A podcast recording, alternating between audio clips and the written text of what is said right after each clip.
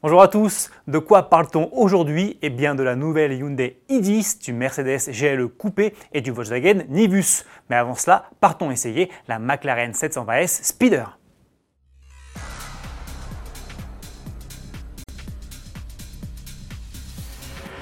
Attention, événement. Une fois n'est pas coutume, AutoPlus s'est glissé au volant de l'une des voitures les plus performantes et exclusives du marché, à savoir la McLaren 720S Speeder.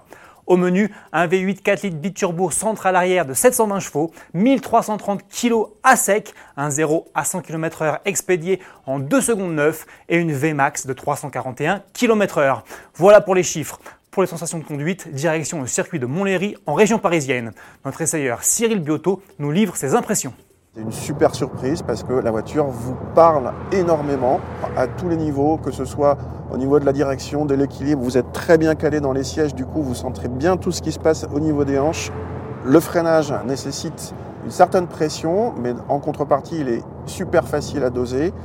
Une mention très spéciale pour la boîte de vitesse, c'est vraiment l'impression que c'est instantané on, pense qu'on appuie sur la, sur la, palette et, au moment où on le pense, ça passe le rapport. Bref, c'est vraiment extraordinaire. Et un dernier point qui est lui aussi étonnant, quand on règle tout sur la partie confort, eh ben cette voiture elle est discrète et utilisable au quotidien. Bref, pas du tout la supercar euh, exigeante qu'on pourrait attendre.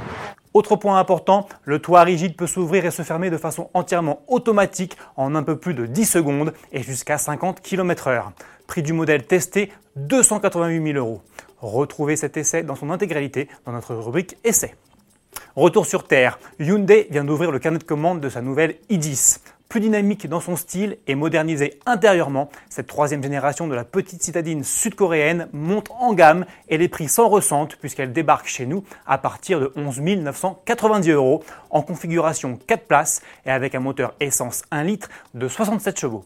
De série, elle offre le régulateur limiteur de vitesse, l'assistance active au maintien de voie, la détection de fatigue du conducteur ou encore le freinage d'urgence autonome avec détection de piétons. On enchaîne avec Mercedes qui annonce l'arrivée d'une motorisation hybride rechargeable dans la gamme du nouveau GLE coupé. Cette mécanique s'installe sous le capot de la version 350 DE.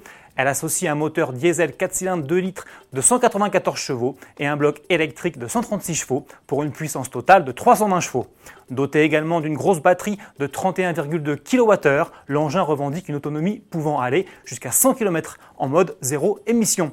Comme sur les autres GLE coupés de deuxième génération, boîte de vitesse automatique à 9 rapports et transmission intégrale formatique sont ici de série. Lancement prévu à l'été 2020.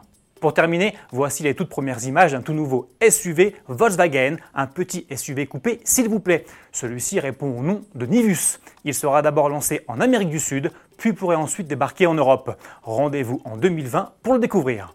Bon week-end à tous et à lundi